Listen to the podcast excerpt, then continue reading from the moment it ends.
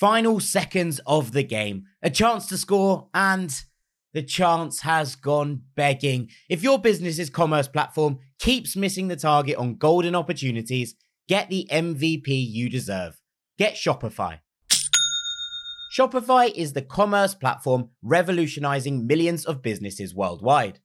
Whether you're a garage entrepreneur or IPO ready, Shopify is the only tool that you need to start, run, and grow your business without the struggle. Shopify puts you in control of every sales channel. So whether you're selling signed football boots from Shopify's in-person POS system or you're vending vintage shirts on Shopify's all-in-one e-commerce platform, you are covered. And once you've reached your audience, Shopify has the internet's best converting checkout to help you turn them from browsers to buyers.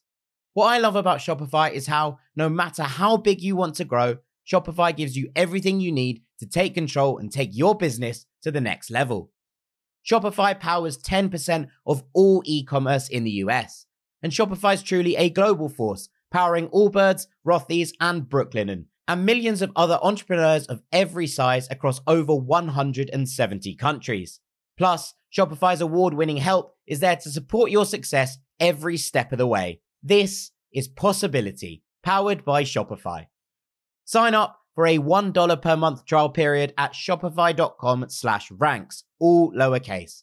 Go to shopify.com forward slash ranks to take your business to the next level today. That's shopify.com slash ranks. Looking for a fun way to win 25 times your money this football and basketball season? Test your skills on prize picks, the most exciting way to play daily fantasy sports. Just select two or more players, pick more or less on their projection for a wide variety of stats, and place your entry. It's as easy as that. If you have the skills, you can turn $10 into $250 with just a few taps. Easy gameplay, quick withdrawals, and injury insurance on your picks are what make Prize Picks the number one daily fantasy sports app. Ready to test your skills? Join the Prize Picks community of more than 7 million players who have already signed up. Right now, Prize Picks will match your first deposit up to $100. Just visit prizepicks.com slash play100 and use code play100. That's code play100 at prizepicks.com slash play100 for a first deposit match up to $100. Prize Picks, daily fantasy sports made easy. Hello, this is international football commentator Derek Ray, and you're listening to the Ranks FC podcast.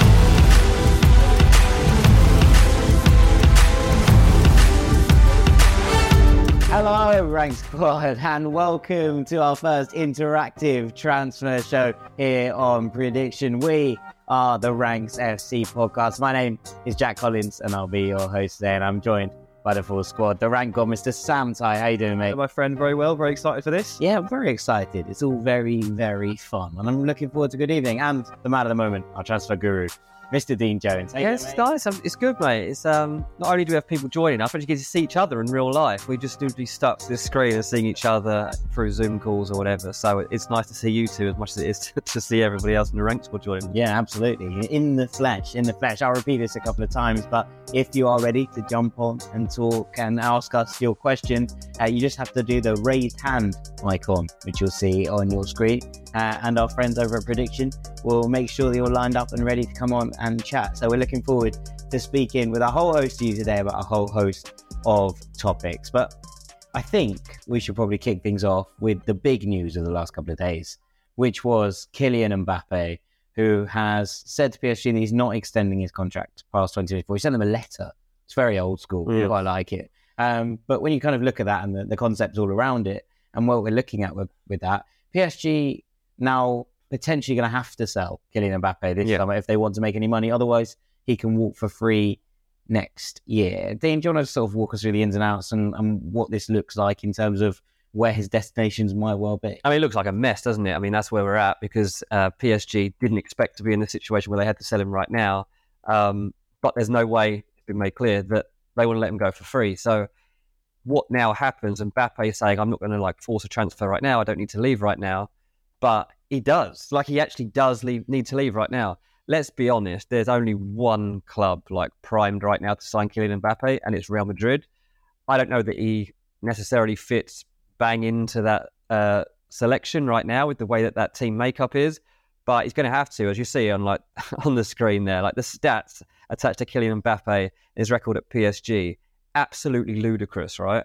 And to be honest, it doesn't matter where Real Madrid play him, even if he can't play off the left. If he does have to play centrally, and this was his record at PSG, it's a pretty good like record to say, okay, I still fancy this guy can go in there and score goals, even if it's not his favourite position. Yeah, I mean, if there's a player worth breaking the bank for, I would suggest that that goals and assist combined tally, more than one goal or assist per game per 90. We're talking about a very select caliber of player that can achieve this, right? With Yeah. Yeah. Lo- we we long talked about it with Cristiano Ronaldo, who managed to um, uptake maintain the kind of average throughout several clubs and several eras. It was amazing. Obviously, Messi's done it too, and I think Mbappe might be the only other one that can really do this. This is quite rare. And no, it's very rare. Yeah. and he's a very special player. So if there is a player worth changing everything you thought you were planning in terms of a squad for, it's quite possibly Kylian Mbappe. And it's not that Real Madrid are coming from that perspective, right? It's not as if they'd never considered signing him. But Yeah. I, I would I would be willing to argue that they're not in a position right now where they thought they were ready to do it, Yeah. that they would have a spot for him. I mean, all of their moves over the last couple of weeks have been, you know, making Vinicius front and center. Taking And- number seven. Yep, the face of the club, take the number seven shirt. I mean, Benzema's gone, sure, but that doesn't necessarily mean the opening is there because Mbappe keeps saying that he doesn't want to play up front on his own. It's not that he has to play wide; it's that he wants to play with Olivier Giroud. yeah, that's it. This is the flat rule. It's, like, yeah, it's I'll come, but you have to sign Giroud first. or maybe this is where they're talking about signing Joselu. yeah, actually yeah, Joselu is going to be the new Olivier Giroud Yeah. for Real Madrid. I mean, it is an interesting one because you look at actually destinations where he might end up, and I would say that right now in football there is a glut of exceptional left wingers. Mm. It feels like the position maybe in the world where footballers are just there. There is an over talent kind of burden on that left hand side, and you look at you know look outside of what's going on in, in, in these players in Kylian Mbappe, sure, and Vinicius Junior, but then you look to Serie A and you have Khvicha Kvaratskhelia suddenly jumping out of nowhere. You have Rafael Leao lighting things up. You come to the Premier League. We've just seen an unbelievable season from Jack Grealish. We've seen Marcus Rashford drive from that left hand side Mitoma. How many play how many how many teams have a space right now how many very elite sides let me rephrase that have a space right now where they're going left wing is really the position that we need to invest in the answer is very few and, and that actually makes this quite a strange maneuver in many ways Yeah, again, it comes. Mbappe's going to have to accept he's not going to be a left winger for much longer. Like this is the thing. Like I've always thought he was going to end up being Thierry Henry anyway. Like the way that he plays and everything. Obviously, Henry played wide for a long time and then ended up coming inside. Um, I was. Do you see Grealish asked the other day Henry, uh, where where were you best? And he was like wide. But you have that ego and that drive, like Ronaldo had it too. You've got to eventually become front and center and be that man. That's the only way you really become a superstar, superstar. And Mbappe is going to have to make that step. So Man United, no, there's not a gap there. Chelsea, I mean, there kind of is because he's better than like Raheem Sterling, but Chelsea aren't going to do that that move right now to get Mbappe. They're not in the situation to do that. It's not even champions. There's not even any European football. Like Kylian Mbappe is not going to go and do that. There's not a spot. So, like you say, Real Madrid's the only one that makes any sense. It really is. the thing is, right, this this this game we play with ourselves, like, right, well, who's got a spot? Who's got an opening? There's there's all the merit in the world in that, but at the end of the day, you can also just come straight at me and say, well, I think Mbappe is the best player in the world, and if you hold that opinion, I think it is perfectly valid. Like, I don't know what the actual answer is, No. but Mbappe might be the best player in the world, and he's early twenties, mid twenties. Like, is this not a player that you move heaven and earth for and change all your plans for? And what's his dream club? His dream club is Real Madrid. Real Madrid have tried to sign him at least two, or three times before. yeah, and he keeps turning them down it doesn't feel like his dream club He's so nervous. he has to be ready. It's now, Kylian. You've got to go.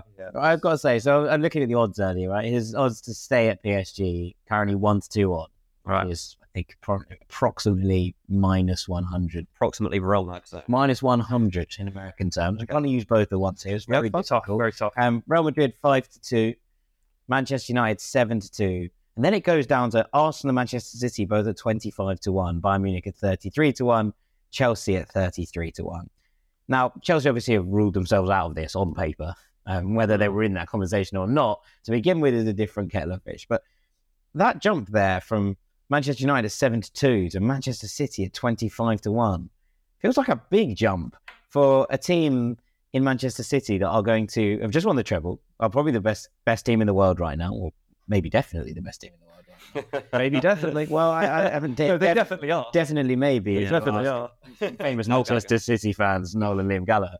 Um, but you, you kind of look at that and think, well, they're going potentially going to lose Mahrez, potentially going to lose Bernardo Silva, potentially going to lose Gundogan.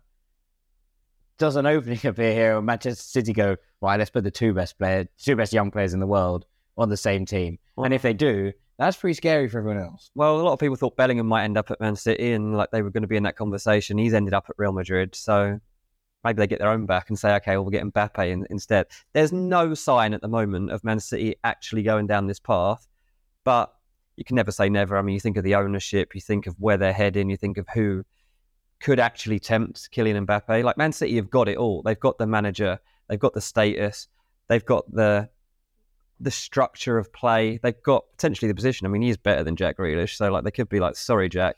Like, Well, Jack, enjoy watching your celebration. maybe, you but that was the highlight of the season. Jack might be able to take Gundogan. Yeah, it's just spot. just kick him inside and, and play him. It's like where Foden ended up coming on in the final. Like Grealish played kind of that role in his last season for Aston Villa anyway. So you can start to rejig things. Imagine Man City reacted to winning the treble by signing Kylian Mbappe. That's what they need to do to stay there, to win it again. The final's at Wembley next season of the Champions League final. Pep go back to back Champions League titles with Kylian and Mbappe. unpopular Heard it here opinion. first. I think you'd make them worse. Oh, No, don't Oh. start. he might be right though. I think I'm probably right. Well, like I- Ireland did. No, I don't think I, I never said that. A lot of people did. A lot of people did. A lot of people did were wrong. I No. didn't say that. Um, I just wonder if you know part of the way that this team works is that Portland is the centre point, the focal point. He scored so many goals, and so much of Grealish's you know season has been not about racking up numbers of goals and assists, but actually being that provider, stepping back, having Yeah. that relationship. If you put two absolutely determined to be the single best player in the world in the same front line, are they going to feed off each other? Yeah, or are they maybe, yeah. finish each Here's- I don't know. So here's the, other, here's, the PSG other, tried it. here's the other question. if you play Mbappe on the left and he gets triple marked, and you play Haaland up front and he gets triple marked, the right winger is unmarked. So the right winger is now the best player in the world because he scores 100 goals. There you go. Bernardo Silva should stay at Manchester City if they sign Kylian Mbappe. Reunite that Monaco team. Oh, Hey, hear me out. Where's hear. Falcao? What's the Yeah, yeah, exactly. Let's get Tiémoué Bakayoko in from Chelsea and Manchester City launching drive. Um, right. Let's just reenact that. If you want to come on and you're ready to have a chat, then put your hand up in in the chat downstairs, and our friends at Preediction will make sure that you jump into this chat. Come and join us. It'll be fun. We're gonna have a load of fun. Uh, when you do do that, make sure that at least your microphone, but maybe even your microphone and your webcam, if you want to do that, Be brave. Then you can come on. Yeah, so uh, it's all it's all very exciting. So uh, I think Ratunje is going to be coming on first. Brilliant. Um, uh, a, lo- a loyal old school friend of the rank squad. It's This is it. This is what I'm excited about tonight. We're actually getting to hear from people. Obviously, on like ranks the, the podcast, like we get the comments in on Patreon and stuff, and we start to recognise names and like personalities and who the people support. Never actually chatted to any of them unless they sent us a voice note with their predictions, which a couple of people did do. But come on, people, you're here.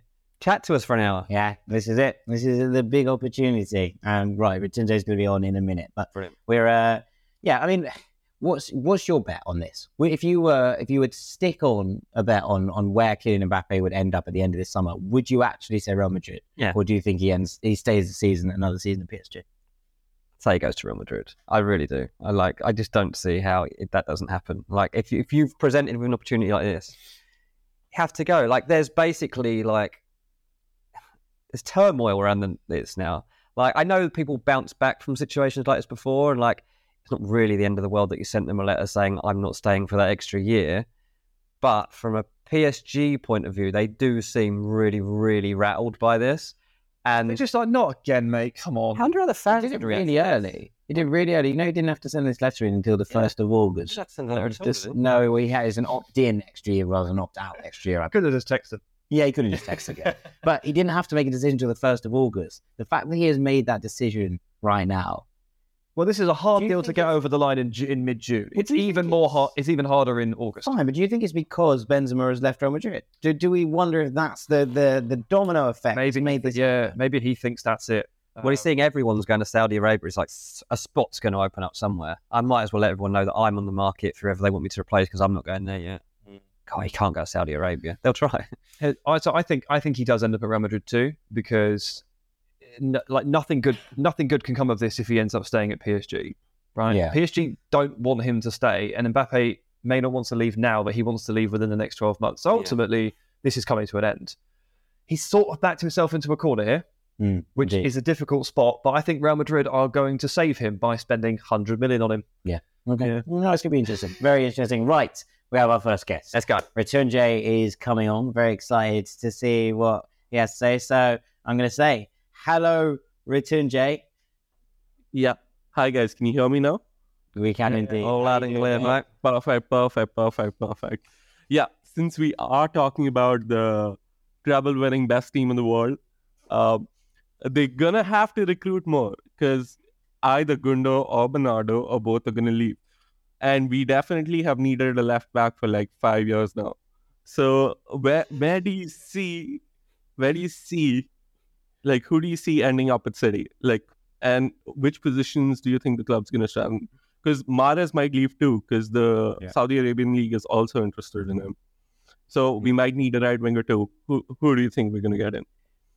DJ, where are City going to go this summer? What do they want? Okay, so obviously they, they are going to need a left back. So um, if you watch the Champions League final, you just seen Inter Milan had a left back. He's Dimarco, and uh, they've they've looked into that. They, they've looked into it for a couple of months. So there's the potential that that comes around. Obviously, um, in the centre of midfield, there's uh, solutions that they're looking for. Kovacic is one that's already on the cards and it's very close to, to going through.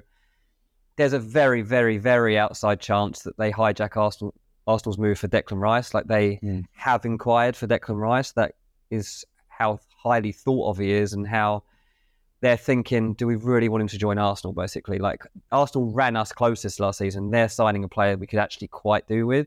So there's the Declan Rice one, which again, I don't think that'll happen now. I think Arsenal are too far along, but if they're not going to get him, maybe they still go for another central midfielder as well as Kovacic. And then maybe another wide forward. Like it depends if, if Mahrez decides to take the money. I don't think necessarily he has to. He's still he actually racked up some really good numbers last season. In the time when it didn't seem a lot that he was necessarily first choice for Pep, he turned to him in some big moments, some big games, and he delivered some massive moments throughout that season for Man City. And they have to be very careful how many players they move on over the course of a season. So if Bernardo and Gundogan already go, I think you've got to be really careful about also moving on someone like Mahrez who's been part of that project. Definitely. And also, the elephant in the room here is, you know, what happens to Joao Cancelo? You know, does he Yeah. get reintegrated or does he get sold? And I'm having a hard time believe that he will get sold because I think the price for, for Cancelo is, is pretty astronomical because I think everybody knows how good he is. Okay, last six months not gone to plan, and they've got even better without him. But that doesn't take away from the fact that he's really, really good. Hmm. So City, having handed Arsenal two players last summer and gone, here you go, Yeah. here's Gabby Jesus, so like have, have, have a good one, and and Arsenal run them so close. This stuff. I, I think they've had their fingers burnt here, and, that, and I don't think they're going to do that again, particularly inside the Premier League. They should be very, very reticent and very careful about this. Yeah. They So should where- be, but I don't think where are. would Cancelo go? Because we know that the rest of Europe struggles to match the cash of the Premier League. I think I think Cancelo ends up coming back into the fold. Now I don't know what position he actually plays because they've kind of moved on from his position, but maybe he sits in and plays as you know a Stones rotator. Could Cancelo cover that sort of vertical line? Could he play six into eight into midfield? I suspect possibly yes. Yeah. I think I think Cancelo's future here shapes an awful lot of what happens over the course of the summer for City. I wonder if City going for Kieran Tierney. Now, I know there's been a lot of Newcastle links, and I know that his injury history is not great at this point. But I do think that what we've seen from him in a Celtic shirt, uh, not well, yes, in a Celtic shirt, but also in a Scotland shirt, when he's tucked in to the left hand side of a back three to form that extra player, I- I think he's the kind of player that Pep would love, mm. and also provides a nice little option in there of a left back becoming a left centre back rather than a left centre back becoming a left back. It just gives them that kind of rotation. City, mm. so I'd Yeah. be interested to see what that. difficulty with all this, of course, is that we're basing all of this on what Pep is doing right now with his current structure. Call it three two four one, and we're trying to put players into that. He might change that system. Four four two. He might. He genuinely might change it in the next three months. Alvarez and Haaland up top. and that changes and that changes things massively. And if you go back to last season, Mahrez was a massive part of this City team last season. He scored some really big goals, sure, but he was also like quite quite a consistent player. He was also a very consistent outball for a switch as well. He was actually a really important part tactically. And now he's not important at all. Cancelo went Mm. from pivotal player to loaned out. Things happen so fast true. in this ecosystem. It's true. It's so hard for us to keep up. Yeah, very, very much so. Very much so. And right, there we have some answers for Retunje. I hope you really enjoyed that, mate. I, and I'm very excited to see what City do. Maybe this is Cole Palmer's season. So thank you so much for coming Yeah, on. yeah, maybe. See you guys. Hope so. Cheers, mate. Cheers, Yeah. mate. All right, next up, I believe it's Ahmed. He's going to come on and have a chat with us as well. Oh, look at this. Ahmed in the shirt. Old school shirt. Love that. to do it. I had to do it for the pod. Thank you for for doing this. Um, appreciate the work you guys put in. Um, so what I want to talk about is about Chelsea, for obvious reasons. Um, we've we've obviously been quite heavy in the news recently, um, for obvious reasons because we've got a lot to address in the club, both in terms of incomings and outgoings. Uh, so I wanted to focus a bit more on the incoming, specifically in that midfield, uh, recruiting that partner for Enzo looks like we're going to miss out on Declan Rice, which is a for me a big howler because of the fact that he's got those connections to Chelsea and because his best mate Mason Mount is at the club, who also looks like he's going to leave. So he's going to be joining Arsenal potentially.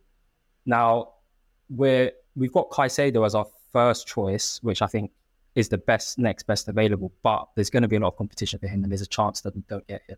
So I just wanted to ask if we can't get Caicedo, who would you put forward as a good alternative to be that DM for Chelsea this season? Yeah, Yeah, it's a great question. Right. Yeah, thanks, mate. That's that's really good um, way of setting it up. I mean, it's interesting. I was I was coming in today, and I, I knew that obviously we were going to be talking transfers, and Chelsea was definitely going to come up. So I was I was speaking to a, a contact, and uh, was was literally throwing up this. I was like, how do Chelsea allow this midfield to completely fall apart? How do you lose Kante, Kovacic, Mount, maybe Conor Gallagher?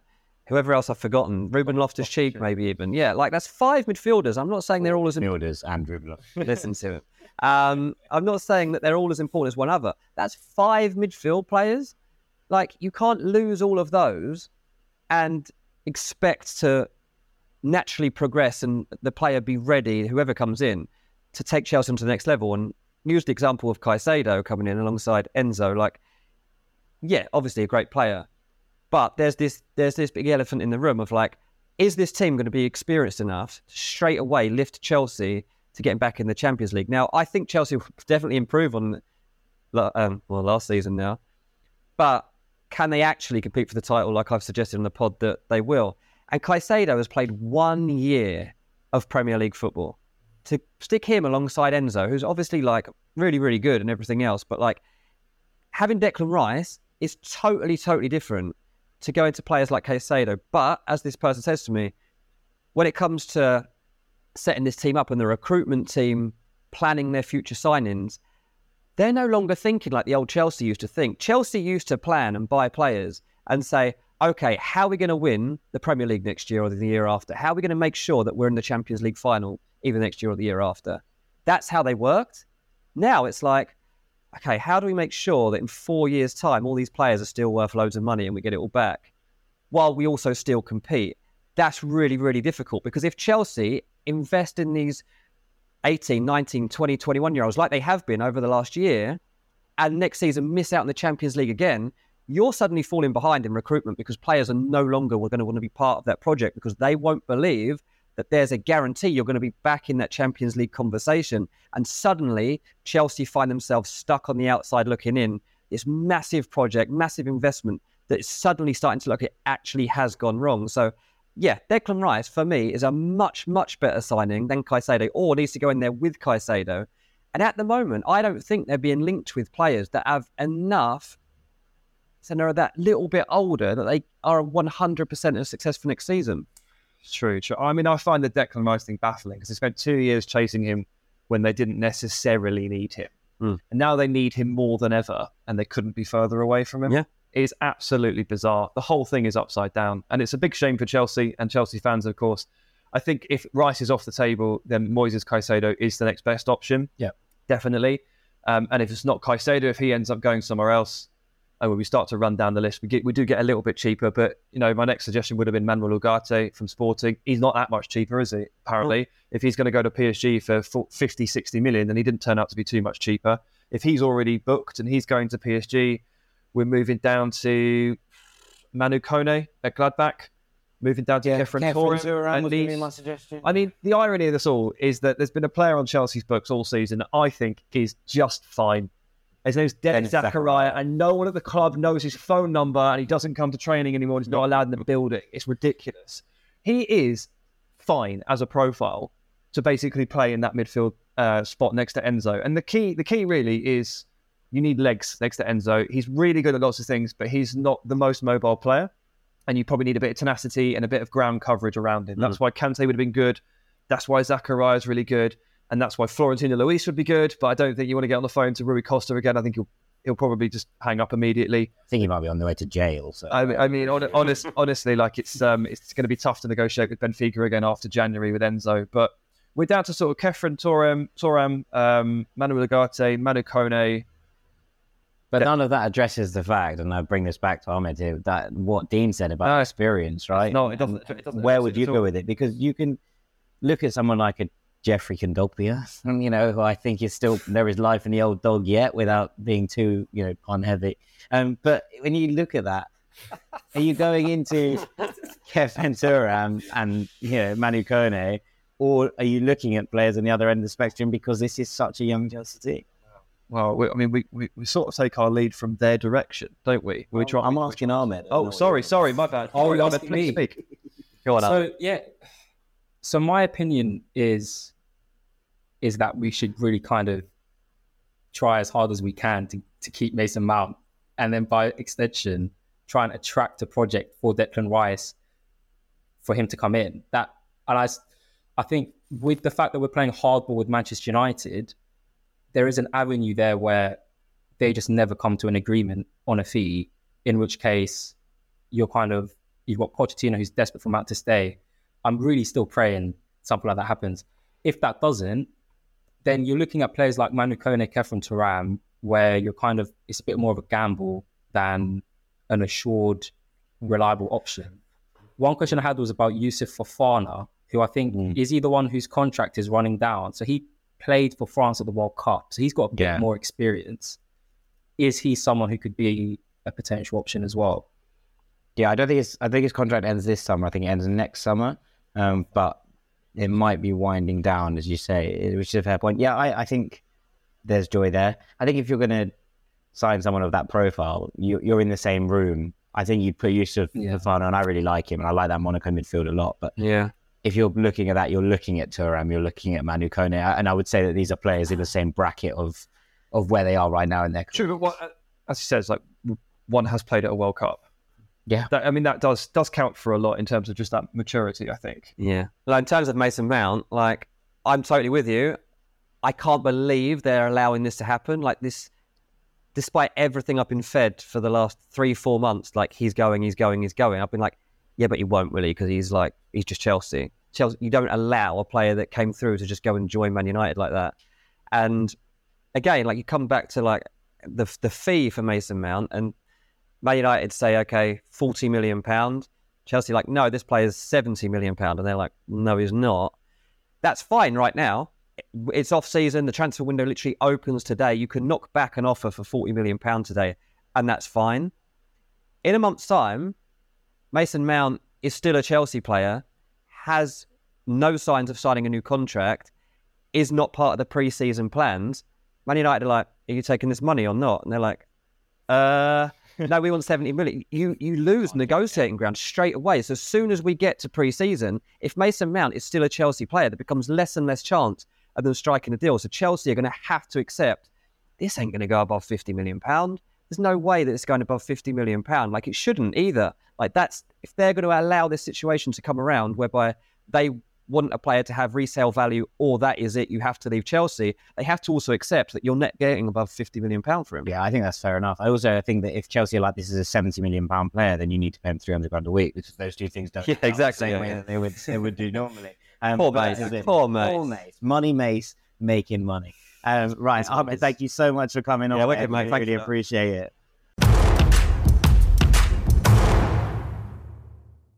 Cheers. Cheers, guys.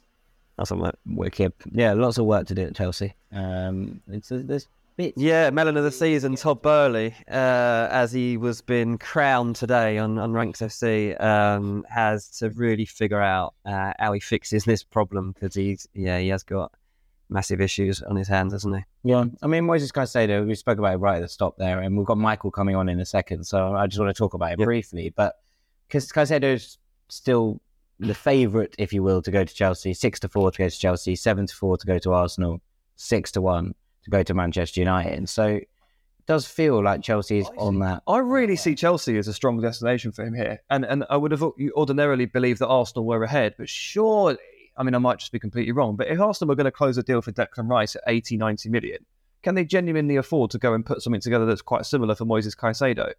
Uh, you know, bearing in mind they do have other positions to fill and other strengths and that they need to need to find. Yeah, I mean That's the a lot of money on a midfield, by the way, which was pretty damn good last year. yeah It's not the sort of midfield you look at and go, yeah, that needs total surgery. We've got to spend at least 160 Well, they're, they're, they're losing, obviously, Granit Xhaka, and there is talk that Thomas might be on his way as well.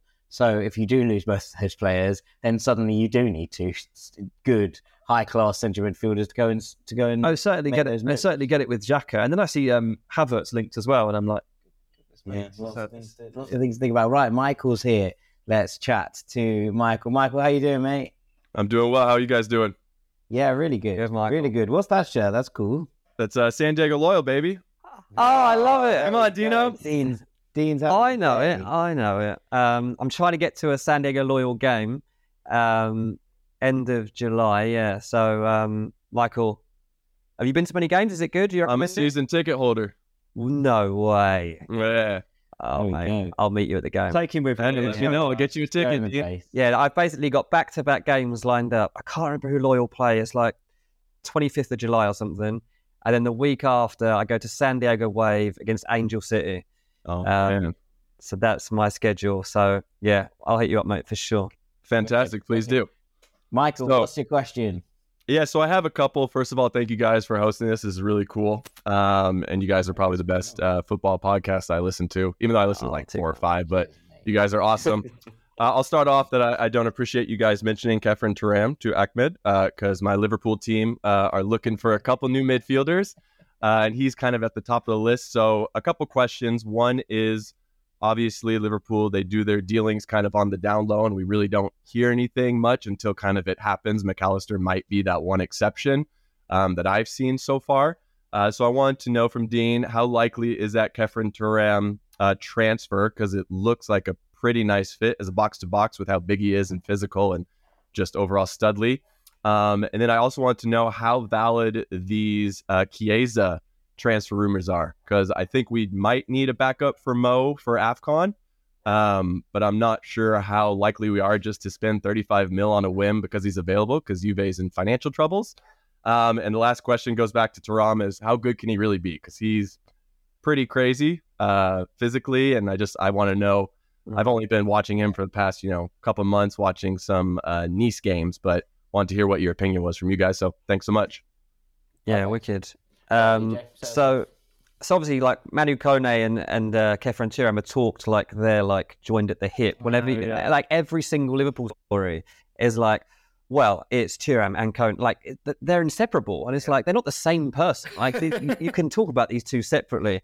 And I personally, from conversation I've had, I think Thuram seems more likely than Kone. That's what that's the reading I've got of it so far. It's really difficult with Liverpool. I'll be honest. Like getting easier because the Mac Allister thing was like, as Mike says, it was kind of like quite well publicized because it was well But it was It was only well publicised like two days beforehand, and then suddenly it all was through. It was like, right, it's done. no, it was months of months of. Probably Well, his agents made it clear. It was it came through like that he was leaving. So Yeah. that, that was fed that he was leaving, and then it became possible for it to become more of an open secret that he was going. So it, I think it was one of the rarities of Liverpool, like being an yeah openly talked about that a player was joining, and then it actually I just couldn't happened. figure out if that was because he's Argentinian and their press are prolific, A little bit if because their front, uh, their think front they knew his office, agent. their front office is changing now. Obviously, Yeah. it's infectious. Like, will that genuinely change the way Liverpool do business, and, and whether or not you can hear a little bit more? Maybe, yeah. I mean, they uh, it's it's definitely been a bit different this year. I mean, there's been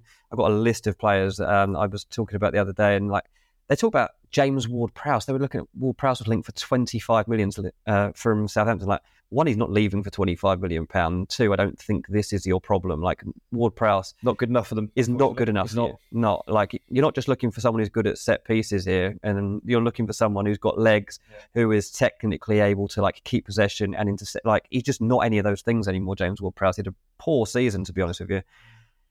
I wrote in like February, March that they'd started to scout Palhinha. I didn't even want to write it because I was like, actually, this really fits with what I need to do.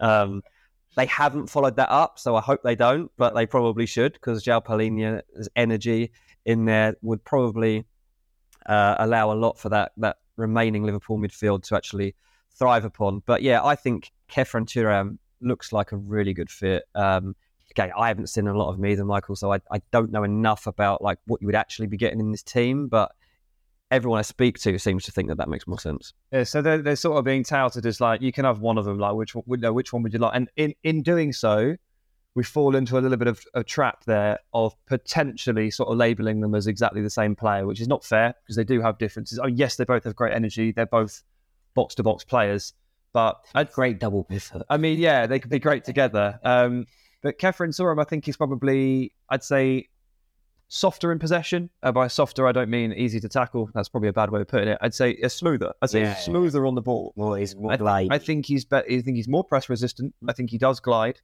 I think he takes the ball under difficult circumstances and he can move and just beat a man and start to transform the way you're playing in terms of like take you from defense to attack really smoothly. He's really nice to watch, isn't he? He really does glide. And Kone, you know, he's not terrible at that, but I, I actually don't think you're necessarily passing him the ball while he's double marked. I wouldn't trust him necessarily in those areas, but I do think that he's a bit of an off the ball destroyer. I think he's got great energy. I think once the ball gets into the middle third and it ping pongs around, he's on it and he wins everything. Mm. So while they do have great athleticism and great qualities, I think Thuram suits a team, a top team, just a little bit better, maybe, if you're looking for ball progression. I think Liverpool might be looking for that. Yeah, they might be looking for a bit more ball security. I and a bit generally more think they might be looking for both, and and I think it would be not a bad double deal here if they if they bring, bring in Mac Allister at the top of this kind of triangle, if you will, the, Yeah. the kind of ten in name, although we know Liverpool don't necessarily play with a ten, and then you play Thuram and Kone alongside him. Mm. You're looking at a lot like you know we spoke we've spoken all season long about the fact that Liverpool have struggled in midfield. And if they go and they sign these players and the kind of money around both of them was talked at around the 40 million euros mark. So let's say 35 million pounds.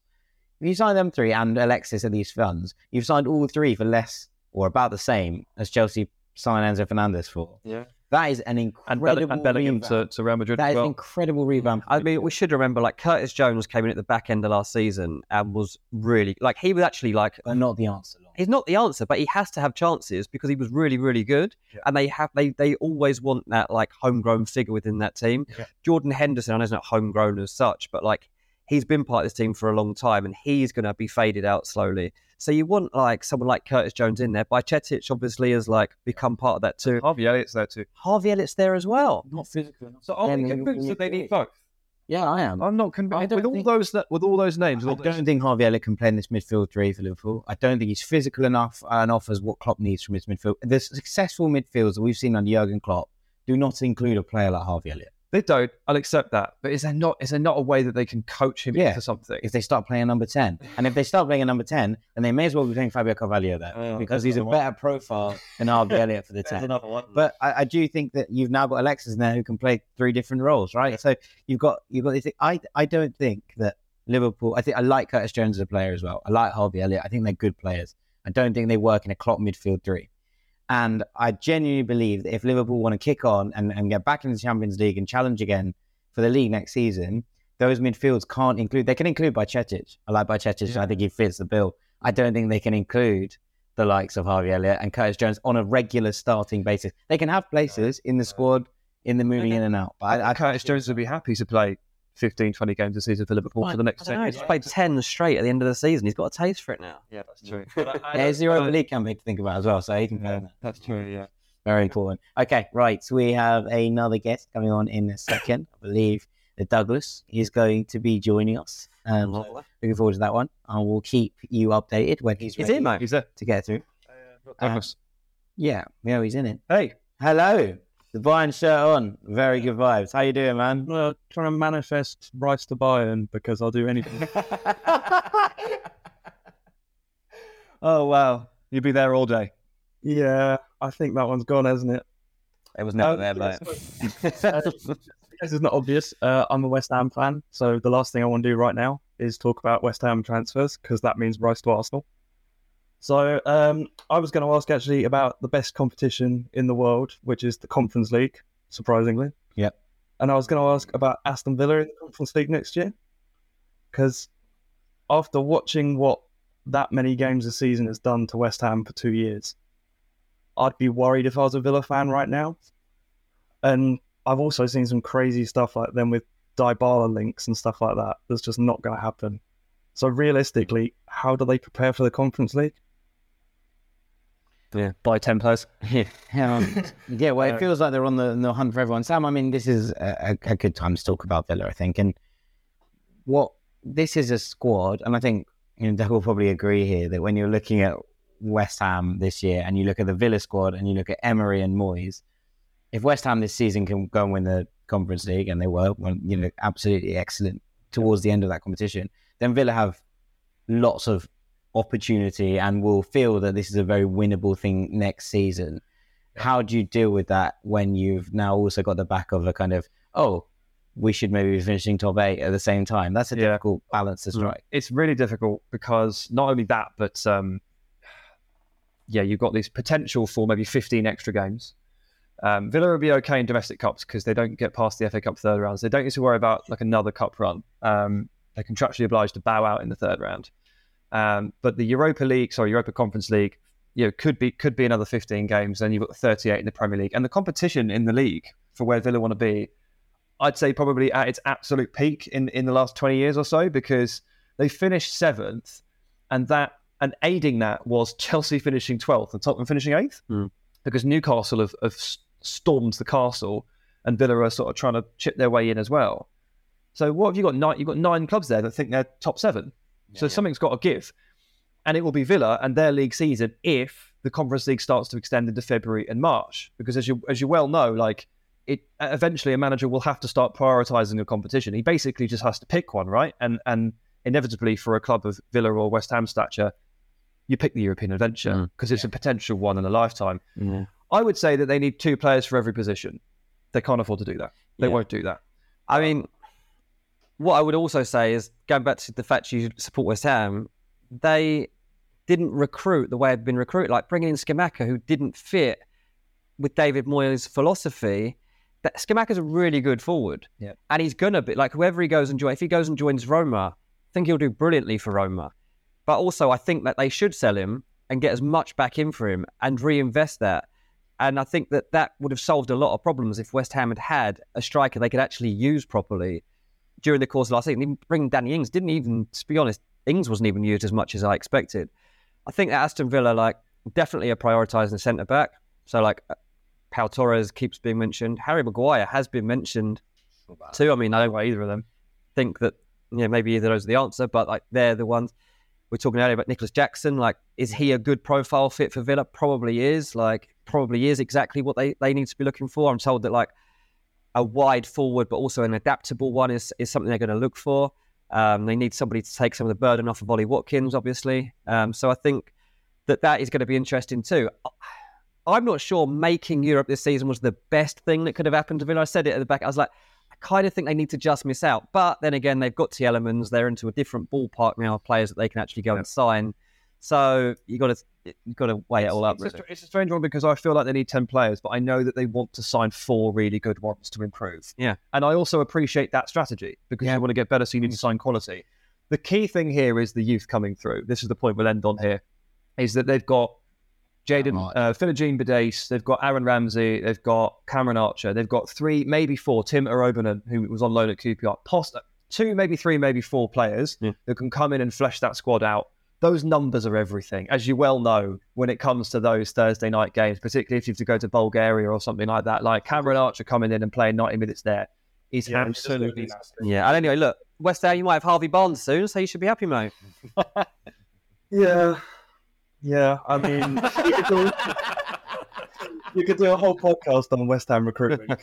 we'll try and do it over the summer for you. We will do. We will do. Oh, mate, thank you so much for coming on, Doug. Cheers. Really, really appreciate it. We're going to keep things rolling. Um, but you wouldn't trade that Conference League win for any league position, would you? So that's what Villa fans do have to look forward to. Uh, just a reminder that if you do want to come on, you're ready with your mic camera, uh, click the raise your hand icon, and the wonderful group of lads at Preediction will sort you out. Right, Dom's on next. Dom, how you doing? Hi guys, can you hear me?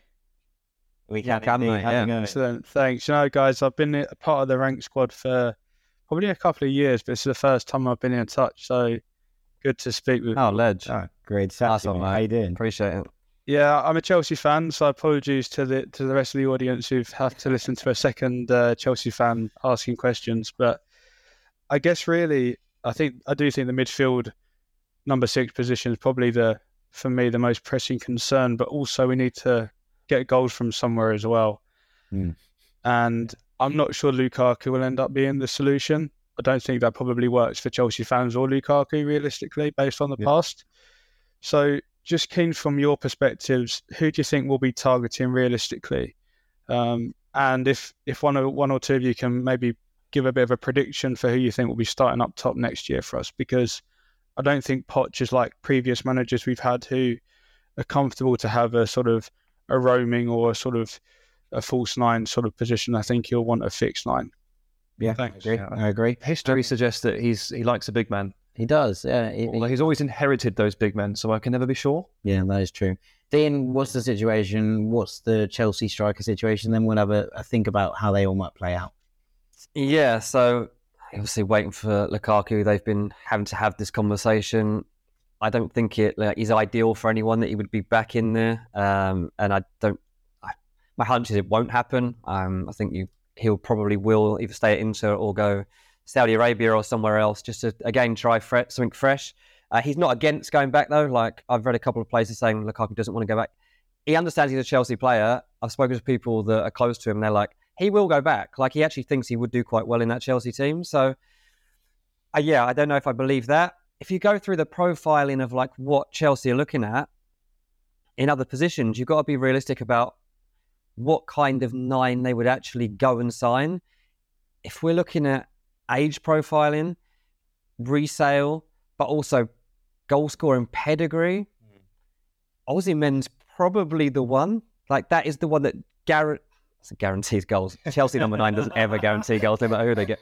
But like that is probably your closest you're going to get to a guaranteed Premier League goal scorer in that side setup for next season. And they know that. Like I think men would be the dream signing for Chelsea as a number nine.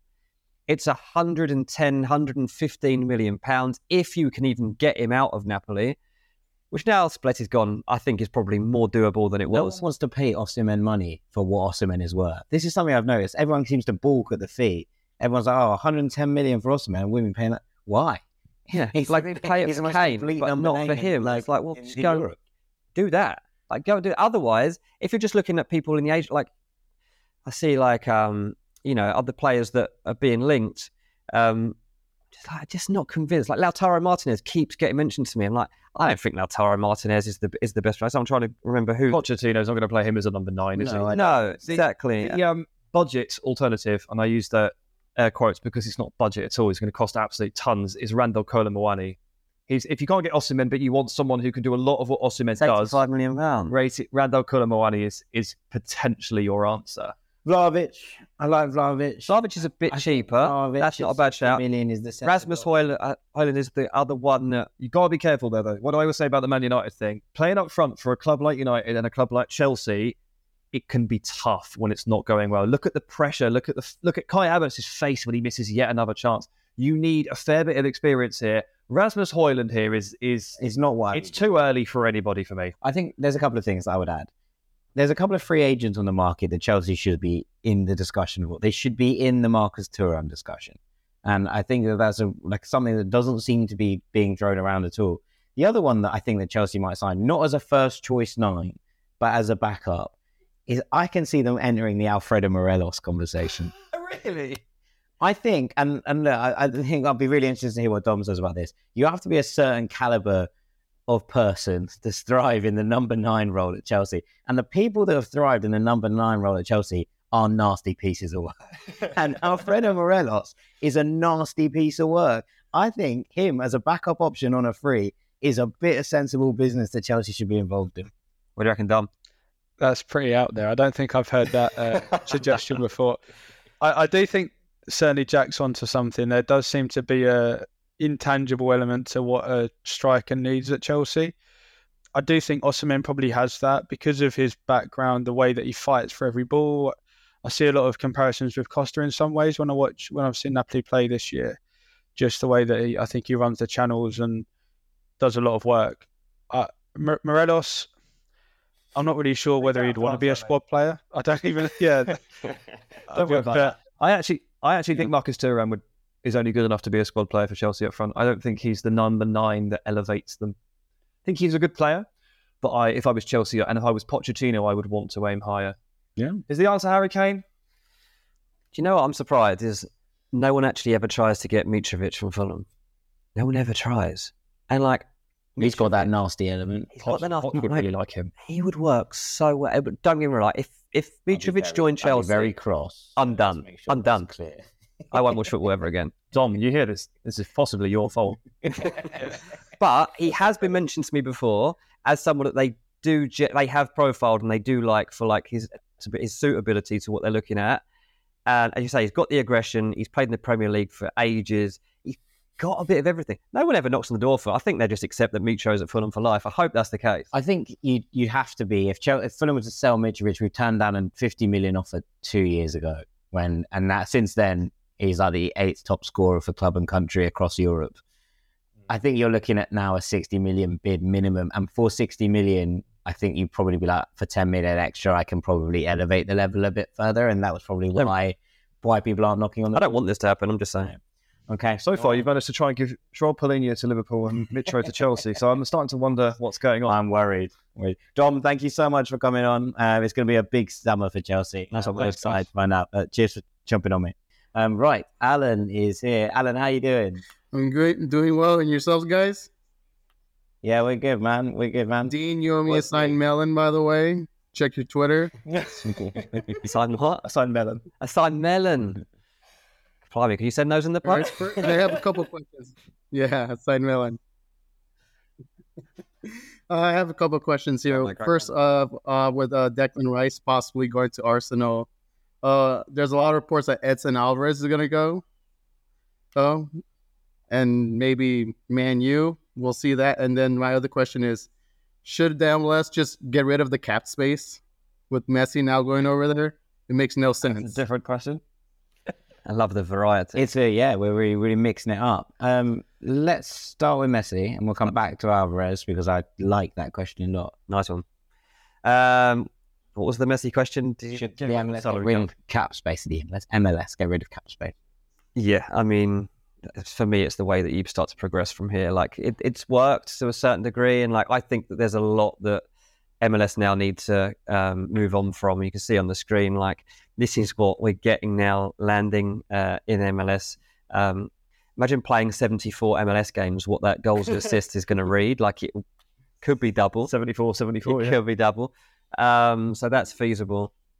But yeah, MLS, like it, they've got. There are so many things that need to be changed. Like the Americanization of it, I understand is something that's dear to them, but this isn't other like their other sports, is it? And I think that for me, it needs to move forward. It's exactly as complicated as dead cap money and all sorts of other stuff in NFL, you know, salary caps. And it's, you know, in a, in a football perspective, from a soccer perspective, it's pretty mind-boggling. Uh, I would argue it stunts the ceiling. That's it the would problem. definitely, Yeah, it definitely holds it back. a ceiling over the league. I don't know if they're ready to, you know, to, to do this sort of thing. But obviously, with Messi, he's a he's a DP, right? So you can. Yeah, but it's this thing whereby there's like some players in the team earning 60 grand a year, and then there's like Messi. You're like, okay, like, these guys who are at the bottom, like surely they shouldn't be the bottom of the bottom of the bottom. Like yeah, they, but I mean, they should be happy to be given sixty grand a year to play to run for Messi. yeah, but this is the thing because you have to balance out the squad in this way. Because they have to balance it out by having these sixty grand a year players to get the other. Like you're just drawing the quality of that play down. It needs to be- everything needs to be elevated to make it a better quality all round product, doesn't it? I mean, they, they, the whole thing is geared towards scoring goals. It's entertainment, right? It's it's very much entertainment hmm. first. It's let's let's let's let teams have three wicked attackers and not very good defenders, and then hopefully the attackers will score loads of goals and it'd be so good. Mm. That is basically the philosophy of MLS, and it's not going to cut it as they start to hit new heights. I've got to say, there's there's plenty of merit in what both of you are saying, and I agree with you on, on principle. But in an era where we're seeing the financial elite pull away from everybody else in Europe, I think a salary cap in Europe or in the Premier League or individually within leagues is something that I would I would rejoice at being put in place yeah. because I think that there is an element there where you actually stop people just being able to fundamentally buy stuff. And and so therefore I would say that there is, you know, you can have as much money as you want to buy a thing, but if you can't use all that money, it doesn't make it it changes the element of it. So, So Harry Maguire is on sixty grand a year now. well, So we're so we're raising the salary cap. I think we should raise the salary cap rather No, than not here. get rid of it. Right? That's that's probably where I get to. Right, let's come on from that and go to Edson Alvarez because this is a really good question I really like, and there's lots going on. I just lost my microphone to talk about Edson I um, don't, I'm not his biggest fan. No? no, I re- I'm really not. Alan, are you particularly attached to Edson Alvarez? Yes, I'm I'm Mexican myself, so I'm very. Yeah, I, I, I've, I've always liked him as well. what do you like about him What- though? Like what, what is it about Edson Alvarez that you think is so good?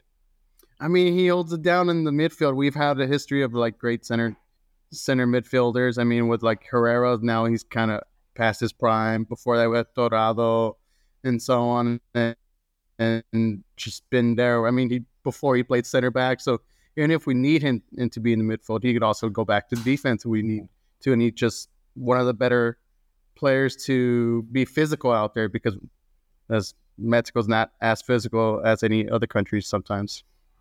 I feel like. Yeah. So where would you want him to go? Because like he could end up at Dortmund or he could end up at West Ham. If I had to choose, I think he would probably go to. um I think Leverkusen would be pretty good for him. Yeah, I like that a lot. That wasn't one of the options. Found a better one. He's found a better I one. think it'd be great there. I mean, Dortmund would be great, but I think he'd thrive more at Leverkusen. So, so, so, so, I'm intrigued about. I mentioned one second. I'm intrigued about Bayern because obviously Chelsea tried to buy Alvarez twice when Tuchel was in charge, and Yeah. those bids were what 55 and 60, both knocked back. Now I think I actually accept lower than that this summer because obviously they have a summer to scout and, and Yeah. bring a replacement in. But Tuchel is at Bayern. And if he watches Borussia Dortmund starting to get into this bidding space for Edson Alvarez, I do wonder if he goes, look, not for me, thank you. All right then. Yeah, like, speak, you speak to any Bayern fan, and they'll tell you that they really need more defensive stability from midfield. They're actually they're, Anything, have they? they're actually quite over Goretzka seemingly, and they want they want Kimmich to be partnered with someone like Edson Alvarez. Yeah. Now, I'm not I'm not his biggest fan because I think he's quite boring to watch, and that shouldn't really be a criticism because as what he cur- does. as you rightly say, he holds the midfield down really well. He does he does the dirty work. He does the basics. I do think he's a little bit technically limited, and context of a of an elite side, I can see that. I just feel like if that midfield got super intense and they were in the middle of a Champions League duel, like I watched with, say, for example, Bayern Munich playing against Barcelona this uh, this season twice in the Champions League in the groups, when it gets fast and furious, the players that aren't quite technically there, they get found out really, really quick. And I was surprised to see that the player that stuck out for the wrong reasons in those duels was Marcel mm. Sabitzer. And he's way more technically astute than Edson Alvarez. So that's my concern with him. And I feel like at Ajax, they sort of made his role very easy and very simple five yard passes, you know, just do the tackling. He does valuable things. I just mm. wonder if he scales up to the very top level in the right way. I, I, I've always worried about that. You know, fair enough. You Not never loads, know I'm until there, right? Yeah, well, let's get there. Let's get him there, as you say, and we'll see how it goes from there. Um, all right. Thank you so That's much, right. Alan. Real pleasure to have you on, mate. we're starting to get towards the end of things, but we've got some more people to chat to before we before we finish up. So we'll try and speak to. It's mad that the window only opened today, and there's so much to actually cover. Yeah, it's wild, isn't it? Like two and a half months left of this. Cool, and the rest, mate, and the rest. And then we'll have some season to talk about as well. All sorts of exciting things going on. So, True. um, lots about those things. Um, how are you feeling about the summer in general, Dean? Because Scared. it is set up for a big one. I've got a lot of work to do. I've got a lot of things to do. Um, I mean, just in this conversation, we haven't like addressed yet the fact that like suddenly today we get arriving here and it's reported that Barella might be on his way to Newcastle.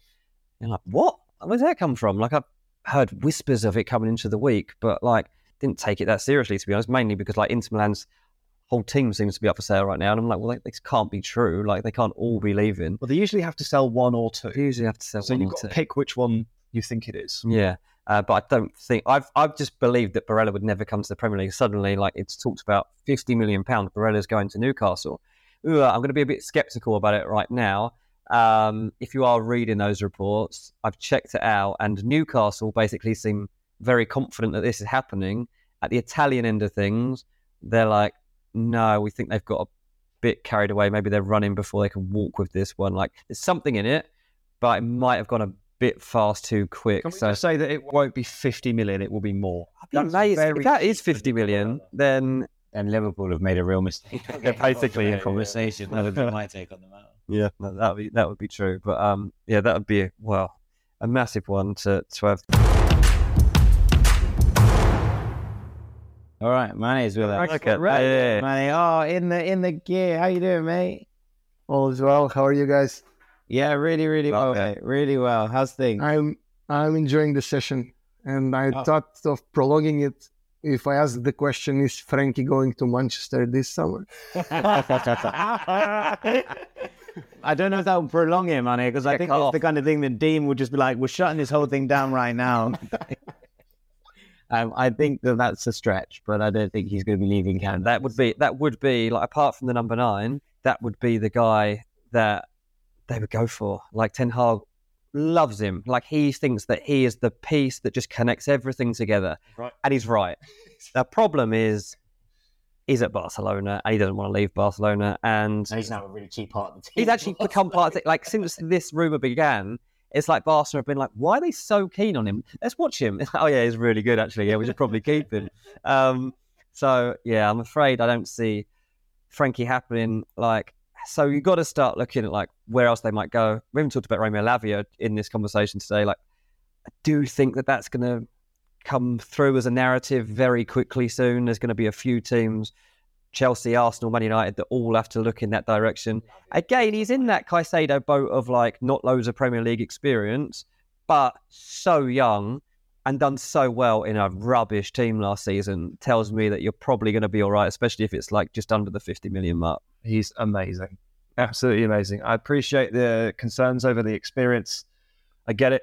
Um, but sometimes there's an opportunity to sign a player of this quality and you can't get too bogged down in, in the weeds and the details because whoever signs Romeo Lavia next is not going to let them go. He's Yeah. gone, right? He's gone. As soon as he goes to his next club, he's gone.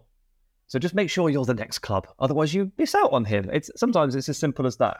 It's like the Mason Mount thing. So do they need? Like, do Man United genuinely need Mason Mount? He's not a crippling need for them. No. If someone's stupid enough to sell Mason Mount, you buy him and figure it out later. Absolutely. Okay. All right, man. Have you got any other questions, or is it is you set?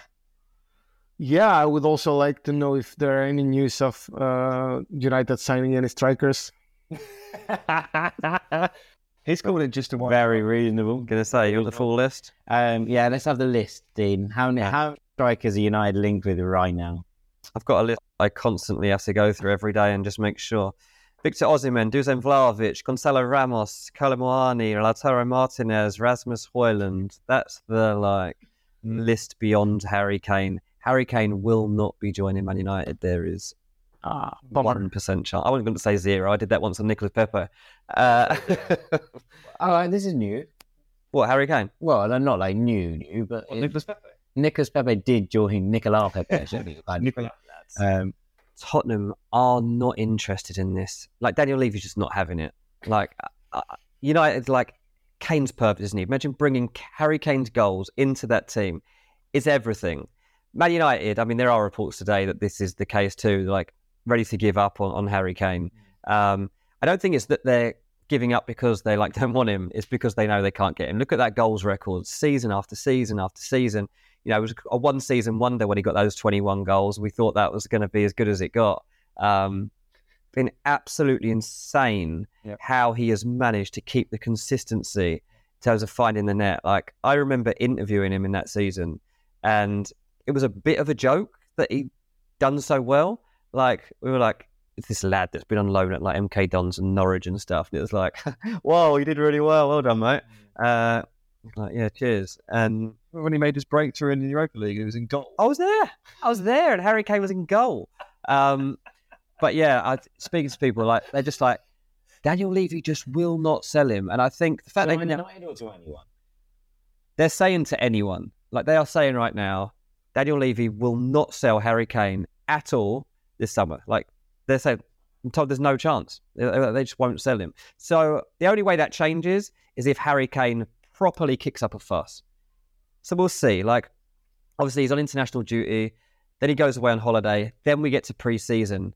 That's the moment. Yeah, there's there's a lot there, mate. There's a lot there. Um, but if you were getting a United shirt with Harry Kane nine on the back, don't bother. Okay. uh, a sensible maneuver. That's true. Manu, thank you so much for jumping on. you guys. I really appreciate it. And Armin is going to be joining us in a second. So, I mean, that is not necessarily news, I would say, DJ, to me, but it's definitely. I think people always expect that there's going to be a chance. I think like if you put down a There's gonna hundred be a chance, a hundred million, you could get him. Um, money can't buy Harry Kane from if you're Man United. I, I honestly think it's almost to that point. Like Daniel Levy, to have Ange Postecoglou there with like an inexperienced Premier League manager who the fan base don't really know, to have him in the dugout and no Harry Kane on the pitch, they'd be like, and no Lloris, so no, no captain. They're like, where's the identity of our team here? Like we don't know who anyone is. Like, is it? I tell you what, if Ange can give them anything, he'll give them an identity. That's Oh, something yeah, that yeah, he's that's good at. I'll give him. We'll give him that much credit. Um, Everton fans once sang, "I don't care too much for money because money can't buy you stones," and then they sold him the the previous summer to uh, to Man City. Funny old game, Million, man. but- Funny old game. funny old game. How it changes, how it changes. But yeah, um, that is exciting. Exciting to, to see. Exciting to know there's no transfer happening. Well, I think so. It's going to be very. It's going to be. Well, it, it means that the rest of that opens up, right? Because it means that if Kane was United's top striker target and the kind of guy, and I honestly don't know where this where they land now. I I really don't know. that's what I mean. That's why it's exciting because we're on the roulette wheel of chance. All of Yeah. Jack's got a horse in this race. He wants Ange to be a success, and obviously with Harry Kane and team, they're going to be an awful lot better. I've got to say, I've got to say, uh, you know, of all the things, Ange has always used a really high volume presser number nine, right? He's used these kind of players that really work out in, in, in various areas and have been hugely important to the way that his teams have worked. Kyogo has been at Celtic, obviously, but when he's not been in there, he's used Daizen Maeda as a nine, who presses like a lunatic, like a demon in, in so many ways. And actually, what I've seen from this Tottenham side, I actually really like the idea of Richarlison as a nine under under Ange. So I, I Kane is a ten. well, yeah, I mean, you with obviously find a way to play him in there, but if he lost him, I actually do wonder if that he gets a little bit more leeway because people are like, well, he's lost Harry Kane. You know, he's having to redesign this team from the ground up. Mm. Does that actually give Ange a little bit more wiggle room to work with because he's not as expected to be straight off the bat successful all of a sudden? think it heaps the pressure on even more. That's that's the thing. Harry Kane is a get out of jail free card. tw- You know, maybe 15 times a season. Genuinely, Spurs could win 15 games in a season that they don't deserve to win and don't play well in, but Harry Kane scored. That's the problem. and having it? And that crutch while you try to assert yourself, that's what Levy can't lose. that's that's the key. That's what he can't lose. Um, it, it's it's it's just too much of a risk on his part. And yeah, it's a risk because in a year he loses him for nothing and he has to replace him. Like that, that is equally as risky. Yeah. But to know that Kane might get him into Europe and might stabilise things, and they've got another year to figure it out, figure it out, apparently is more important to him right now. Okay. Alrighty, right. We've got another retro Chelsea shirt, and Armin is with us. How you doing, mate? Hi, good. How are you guys? Yeah, very, very good, mate. Very, very good. Very nice to see you guys in person. And great to talk to you. Uh, I had two questions to ask. One is for me, and one is for the friend of the pod, Lucas. He, he Okay. No, the second one can't be. Sorry. he is in the live, but he's in a difficult situation to do to ask a question himself. So okay, yeah, he's driving his Amazon ra- van. Yeah. or something. He can't- Like, that's exactly what he's doing. All right, far away, mate. Uh, the first question is that uh, is there any other reason than uh, wages that Mount would leave Chelsea? Because I thought of him as like a Lampard figure in Chelsea to like stay there until end of his uh, time there, like thirty five something. Mm, Yeah, that's a really good question. Dave? I mean, the problem with Mason Mount right now is he comes across as like being like a money grabber. Like this was all about money. It's not about needing money or wanting to be like richer than everybody else. It's about being appreciated and being rewarded for what he's given back to Chelsea in accordance to what other people on his same level are getting. So Reece James is elevated to this wage of, of £270,000 a week. Mason Mount's offered £200,000 a week. They're like, why is our player worth 70 grand a week less to you than Reece James? Like, what? What is the disparity here? What?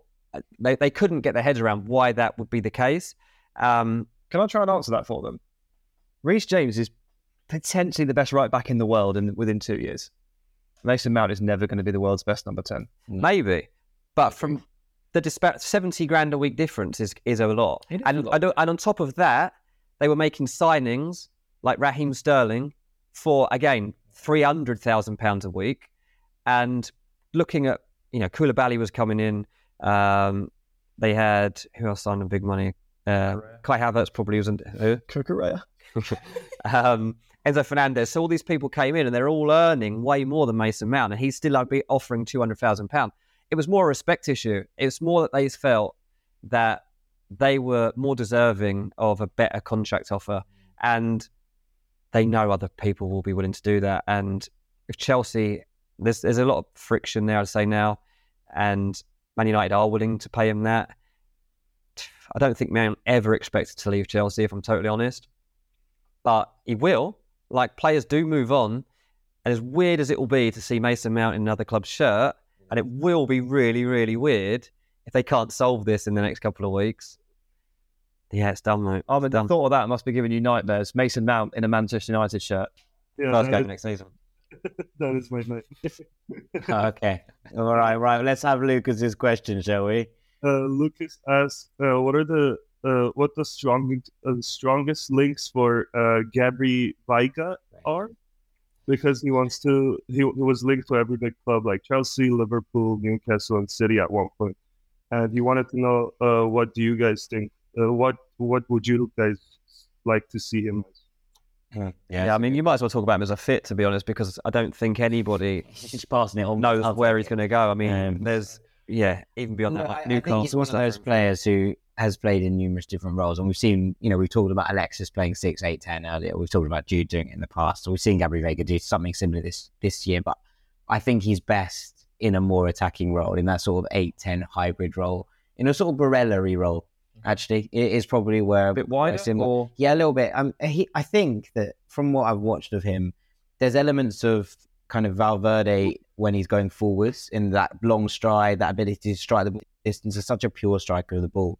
Um, but also, I think like long term, you'd be looking at a kind of Steven Gerrard esque kind of player. That, that's the kind of physical profile, the ability to strike from range, the ability to create. I like all of those qualities, and I'm not saying it because of the Gerrard comparison, but I think he fits really well as an eight in a Klopp system, right? Because he has the work rate, he has the defensive ability, but actually he also brings that creative nous from the midfield that I think that Liverpool have maybe lacked of late. So I would love to see Gabriel Veiga as the right hand eight in in a Liverpool team, but I don't think they're going to buy him, and therefore I'm struggling to find the right spot for him. Right, Newcastle.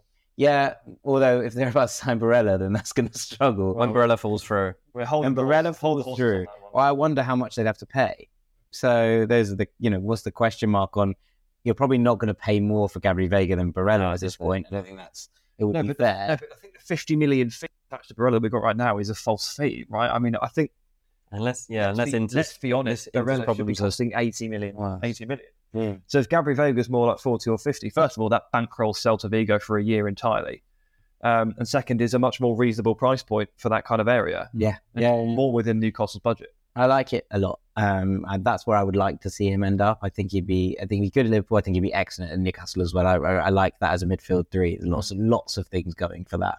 Um, but I just worry that it's not going to necessarily be priced out of a move because I think that Celta will let him go when when the time comes.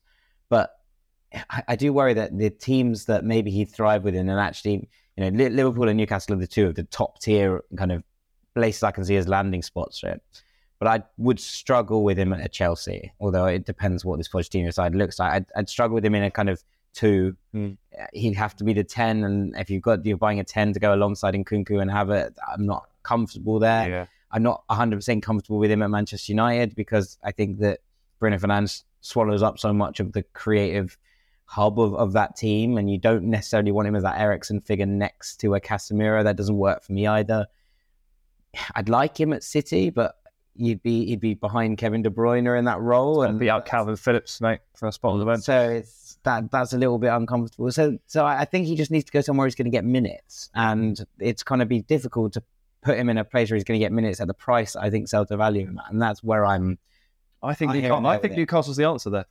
Well, there we go. I I think think it's it's. Newcastle, um, and I think everyone would be happy. The answer Lucas is would be delighted. Lucas, Lucas will be absolutely over the moon to hear this. Um, Armin, thank you so much for coming on. It's been a real pleasure talking to you. Not so much. Oh, good. Oh, good. I think we might have a couple more. Let me just let me just check. Eric's coming on next, so Eric's just been loaded up into the into the. We're added, we're added time. We are in added time. It's a world, it's a World Cup game, is it? Yeah, we're, we're going through as many as we can possibly get through, but Eric's lined up next. Um, so we're looking forward to talking to Eric. Um, but I like that out of nowhere. Out of nowhere. Gabby Vegas. He's been linked to Newcastle, hasn't he? That's well, I'm sure everyone's been linked. to Yeah, that's true. Yeah. Also, Dean, what was this thing with Newcastle? I heard earlier that there was FFP regulations suggesting how many players they get signed, not necessarily for how much, how many players. And I was like, that surely doesn't add up. But I saw some reports coming out of the Telegraph, etc., that they were only able to sign two players this summer. It seems like a lie. I mean, doesn't doesn't add up, does it? That's, that's, that's not how it works. Maybe they meant they can only sign two players because they will insist on spending thirty-five million pounds. Well, they're also like leaking that you know there's a budget of 75 million pound. They want to sign five players this summer, and they're being linked with Barella at 50 million pounds. That means they've got 25 million pounds left to buy a left left-sided centre back, another centre half, a forward, I think a left back. I mean, where are you going to find that? I mean, I don't blame them for trying to brief that they can't spend too much because they will. They will. Yeah, but it's nonsense. They will be taken advantage of this summer. Luke Edwards, Luke Edwards wrote it two days ago. Yeah, so basically, look, it's it's Luke Edwards obviously like part of the Newcastle pack, and he's well informed. There's like four or five different sources at Newcastle that feed different journalists different stories, and so they all come from different angles, and and the answer is usually somewhere in the middle. Like it's it's really difficult to to manipulate um, the coverage of Newcastle because there are different leaks that come out. Okay. All right. Well, there we have it. We, uh, we are learning as we go on the job uh, at this point. It's Nathaniel at the back post. Nathaniel at the Apparently, back Nathaniel at the back post. It's all gone mad. Um, right. Second, is Nathaniel with us? Nathaniel, you there? yes. Can you, can you see me? Yeah. Oh, what's going on? Man, listen, I've been, Man, listen, I've been listening to you guys from the very first day. I've been watch, I've been watching you guys or listening to you guys from the very first day you guys started, man. Like you guys are so incredible. I appreciate what you guys do, man. I appreciate it. Oh, thanks, man. Awesome, I mate. This, is- this is a perfect ending. This is the best. Feed our egos. all good. What's your question again? I appreciate it, man. You guys are incredible. My question is: Is there any is there any way that you guys see Leon Goretzka getting uh, coming to Man United, or what other big midfielder you guys see coming in the future? Yeah, I like this. Um, I I can't believe that he's even might be up for grabs. Um, well, we spoke about Bayern earlier, right? And we talked about the fact that the fans are just quite tired of Goretzka. So uh, I suppose that ties into. So they've had Sabitzer, He's done pretty well. Yep. Well, Goretzka's better. Yes. Goretzka's always been a better version of Sabitzer. It's not yeah. exactly like, like but Yeah. he's better. He's, he's definitely better. Yeah. So, yeah, I mean, this is this is great. if you if you suddenly go into next season with Goretzka and Mason Mount, it's a massive squad upgrade from where you are. If you've got rid of McTominay and Sabitzer, Or Fred. if that's what you've lost, or, or Fred, yeah, whatever you. So I think that if the opportunity genuinely is there, which is being suggested from German sources that he is available, absolutely go for it. Like it's perfect for Man United are heading right now. Look, it's not the ideal. It's like it's not like we sit here and we talk about Man United's needs, and we know that Eriksen's been shoehorned into a deep progressive role because they didn't get Frenkie. I'm not going to sit here and tell you that Leon Goretzka is the answer to those problems, but it is a little bit. It's about half fix.